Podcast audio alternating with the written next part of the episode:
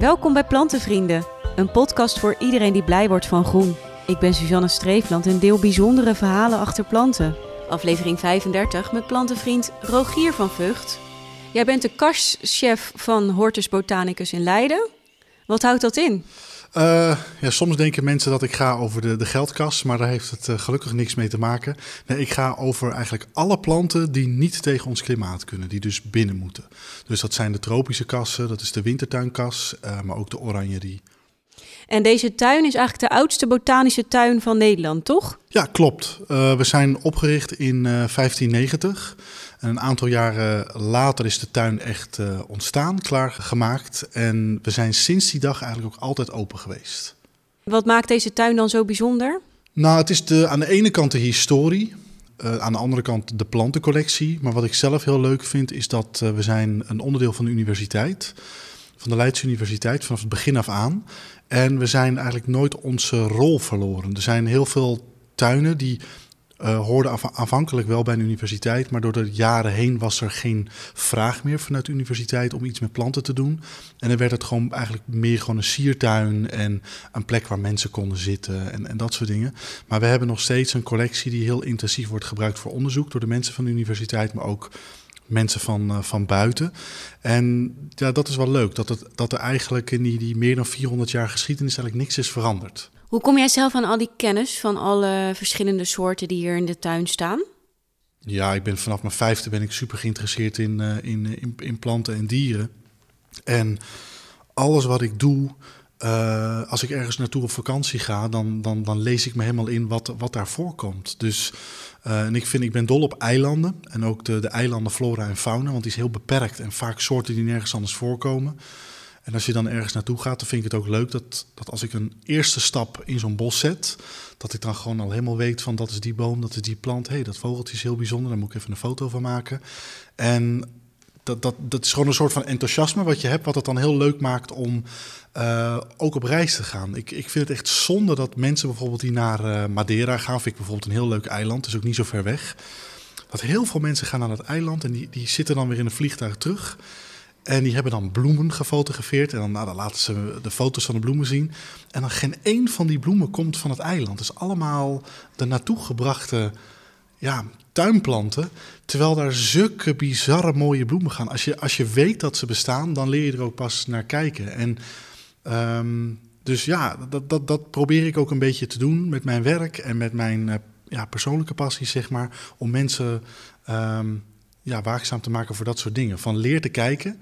En als je dat, uh, dat kan, dan, dan zie je ook zoveel meer en leer je ook zoveel meer. Ja, want je hebt nu ook wel eens mensen die inderdaad misschien niet echt geïnteresseerd zijn in planten, maar meer voor hun Instagram dan leuke foto's maken van bijzondere planten. En die kosten dan heel veel geld. Ja, planten voor status, dat is echt dat is een bizar ding.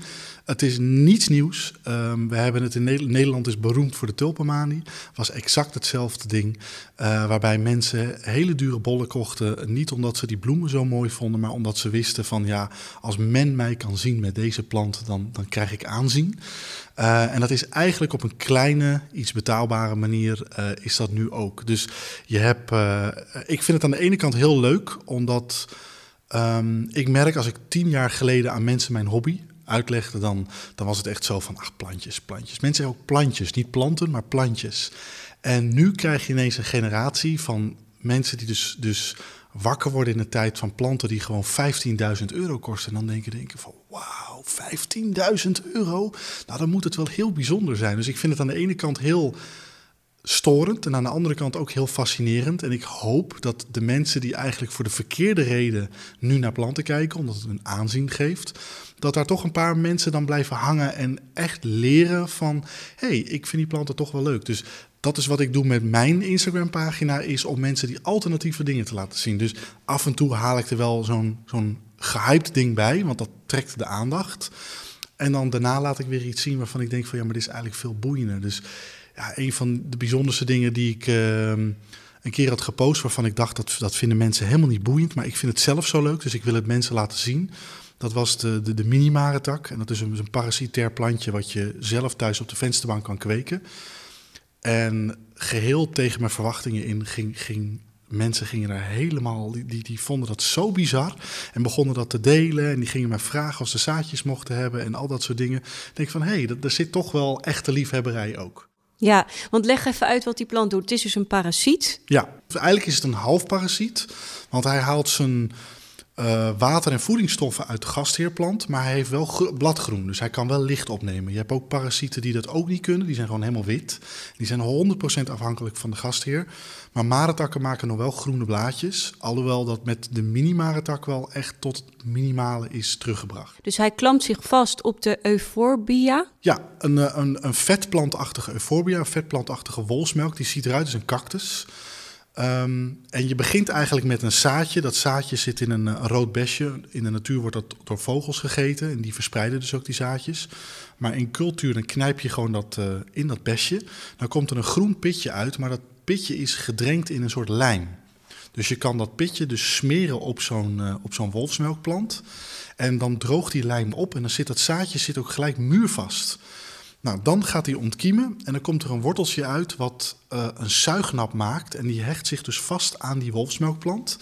En vanuit het centrum van die zuignap komt er een, een worteltje. Dat boort zich in die plant, in die, in die wolfsmelkplant.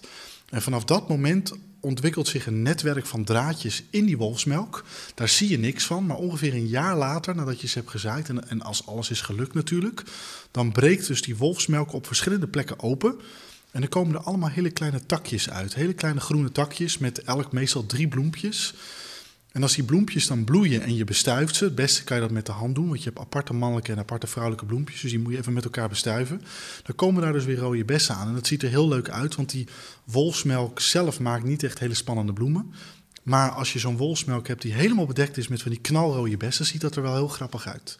En die wolfsmelk zelf heeft er geen last van, die kan wel gewoon overleven. Nee, hij, hij heeft er uh, nou ja, hij zal er best wel last van hebben. Net als dat een kat last heeft van vlooien natuurlijk. Kijk, liever heeft hij dat niet. Maar de maretak moet er natuurlijk wel voor zorgen dat die wolfsmelk er niet kapot aan gaat. Want op het moment dat de wolfsmelk doodgaat, heeft de maretak ook een probleem. Want dan gaat hij ook dood. Maar het is gewoon een heel interessant plantje. Ook omdat hij... Uh, heel veel dingen heeft hij dus kunnen, kunnen dumpen, zeg maar. Hij heeft geen wortels meer, hij heeft geen bladeren meer, hij heeft alleen maar wat groene stengeltjes. Alles is tot het minimalistische teruggebracht. En dat zie je dus ook in het, eh, in het genoom van de plant. Hij heeft maar heel weinig um, genetische informatie. Echt het minimale wat hij nodig heeft om te kunnen overleven. En hoe kwam jij erachter dat dit kon? Of dat wist jij gewoon? Ik zag dat ding op internet en toen dacht ik, wauw, dit wil ik hebben. Maar het probleem van maretakkenzaad is dat je het niet kan bewaren. Het, het is groen, het heeft licht nodig. En het gaat dus heel snel dood. En op het moment dat die lijm opgedroogd is, kan je hem niet meer nat maken. Dat, dat moet ook, want als het gaat regenen en die lijm wordt weer zacht, dan regent het zaadje van de plant af. Dus je kan daar niks mee. En toen kwam ik erachter dat uh, een kwekerij in Duitsland, die verkocht stekjes van een euphorbia waar die op zat. Maar dat was een enkele kloon en die maakte eigenlijk geen zaad.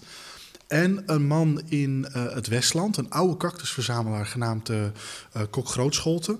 Die is inmiddels gestopt met zijn collectie, maar die had dus ook een aantal planten in zijn collectie staan. En van hem heb ik eigenlijk de eerste zaadjes gekregen. Dus ik ben met mijn wolfsmelkplanten naar hem toegegaan en heb ter plekke die plantjes op mijn wolfsmelkplanten gezaaid. Toen de planten weer mee teruggenomen. En daar is eigenlijk alles uit uh, gekomen. Dat heb ik eerst thuis gedaan. En toen dacht ik van ja, dit is eigenlijk ook heel leuk om op de hortus te laten zien. Heb ik ze hier neergezet. En nu ben ik ze dus weer aan het zaaien op wolfsmelkplanten die ik weer kan uitdelen. En uh, vlak voor de brexit hebben we er ook een aantal naar de botanische tuin van Cambridge gestuurd. Uh, en dat moest vanwege de vergunningen. Dus uh, toen Engeland nog Europese Unie was, konden we die planten gewoon opsturen. En nu kan dat niet meer. Dus we hebben even snel voor de brexit nog even wat van die planten naar Engeland toegestuurd. Zodat ze ze in Engeland ook hebben. Zodat je ze goed verspreidt. Ja, ja, want dat is echt een motto wat ik echt heel erg omarm met planten. En ja, we zeggen dat meestal in het Engels, maar dat sharing is keeping. Dus delen is houden. En dat is met planten kan je dus heel mooi een stekje geven, zonder dat je echt iets weggeeft. Weet je, je geeft een stekje van je plant, maar je houdt je plant. Maar hoe meer je je plant weggeeft, hoe groter de kans is dat als hij ooit een keer doodgaat uh, bij jezelf, dat je dan weer een stukje terug kan krijgen. Het stomste wat je kan doen met een zeldzame plant is hem alleen voor jezelf houden. Uh, want als er dan een keer iets misgaat, of je bent een keer beu, je, je, je, je raakt hem met je ogen en hij gaat een keer dood dan kom je er nooit meer aan. En ik ken dat heel erg van mezelf. Ik heb soms vlagen, dan vind ik een bepaalde plant superleuk. Maar ja, na verloop van tijd dan verlies je een beetje de interesse. En dan kan je een plant verliezen. En dan een paar jaar later denk je van, oh, die plant was zo leuk, ik wil hem nog een keer hebben. Nou ja, en dan heb je hem weggegeven aan iemand, waardoor je hem weer terug kan krijgen. En ook daar zit natuurlijk weer dat stukje statusverhaal in. Dat heel veel mensen willen bepaalde planten heel zeldzaam houden. Want ja, hoe zeldzamer iets is, hoe kostbaarder het is. Dat is ook een, een ja, een hoekje van de plantenwereld die ik niet zo leuk vind. Dus dat vind ik ook leuk om dat te doorbreken. Als ik zelf zo'n hele zeldzame plant heb, dan ga ik hem gewoon aan iedereen gratis weggeven. Want dan, ja, dan kan je eigenlijk die mensen die zo'n plant alleen maar voor de status hebben, kan je een beetje dwars zitten. Dat is ook wel wel leuk. En wat voor stekje wil je weggeven aan de plantenbiep? Ik heb al een heel bijzonder plantje wat niet makkelijk is om te kweken. Maar als je weet hoe je het moet doen, is die wel te doen. En dat is een, uh, een, een jonge orchidee. Dat is een, een bijenorchis. En dat is een heel fascinerend plantje, want die maakt een bloemetje die harig is en die bootst een insectje na. En mannelijke bijen die denken dat het een vrouwtje is dat wil paren, want uh, niet alleen qua uiterlijk, maar ook qua pheromonen uh, lijkt dat bloemetje op een bij. En tegen de tijd dat dat beestje er dus achter komt van ja, dit gaat hem niet worden. Dit is, het is een knap vrouwtje, maar ja, ze, ze, wil niks. Maar dan heeft hij dus het stuifmeel al op, op zijn kop zitten. En als hij bij de volgende bijenorgis diezelfde fout maakt, dan wordt dat stuifmeel afgehaald en dan wordt die bloem dus bestoven. En orchideeën bedriegen dus vaak uh, hun bestuivers.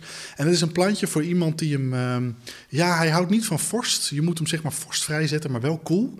Maar het is wel een plantje wat wat je bijvoorbeeld nergens kan kopen. Dus dat is wel echt voor de echte liefhebber, is dat wel echt een super bijzonder ding. Heel leuk dat je dat wil weggeven. En het maakt dus niet uit waar die terecht komt voor jou. Nee hoor, als iemand maar uh, uh, weet dat het zeg maar, het is geen kamerplant. Uh, het is een plantje wat wat meer aandacht nodig heeft. Dus wat, wat je zeg maar het beste een temperatuur zo, zo rond de 10 graden kan houden. En het is ook een, soort bolgewas. Dus um, van de zomer is die helemaal afgestorven. Heb je alleen maar knolletjes. En die moet je dan dus droog bewaren totdat het herfst wordt. En dan geef je niet weer water.